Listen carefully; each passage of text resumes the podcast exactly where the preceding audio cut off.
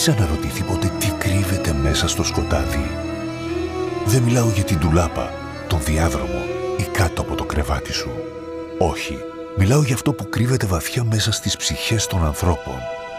Ένα σκοτάδι πιο μαύρο και από το έρευος της νύχτας. Αν κάποια στιγμή έκανες αυτή την πνευματική αναζήτηση, θα τα παράτησες πολύ σύντομα, καθώς θα κατάλαβες πόσο τρομακτική είναι η απάντηση. Αν πάλι όχι, επιτρέψέ μου να σε βοηθήσω. Προφανώς δεν θα σου πω εδώ, αν όμως κάνεις λίγη υπομονή, μπορώ να σου δείξω. Με λίγη από τη δική σου φαντασία και το μάτι του μυαλού σου για πηξίδα. Το μόνο που έχεις να κάνεις είναι να ακούς. Τι λες, θα ανταπεξέλθεις σε αυτό; Να σου θυμίσω ότι το σκοτάδι είναι βαθύ, άγνωστο και ταυτόχρονα σαγηνευτικό.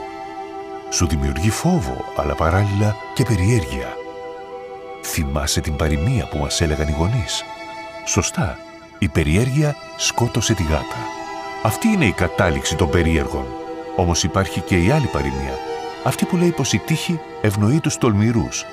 Τι ισχύει για σένα λοιπόν; Κάθε επεισόδιο θα είναι και μία ιστορία.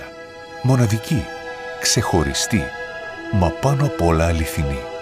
Κάθε επεισόδιο θα είναι και ένα βήμα. Ένα βήμα πιο κοντά στην ανακάλυψη.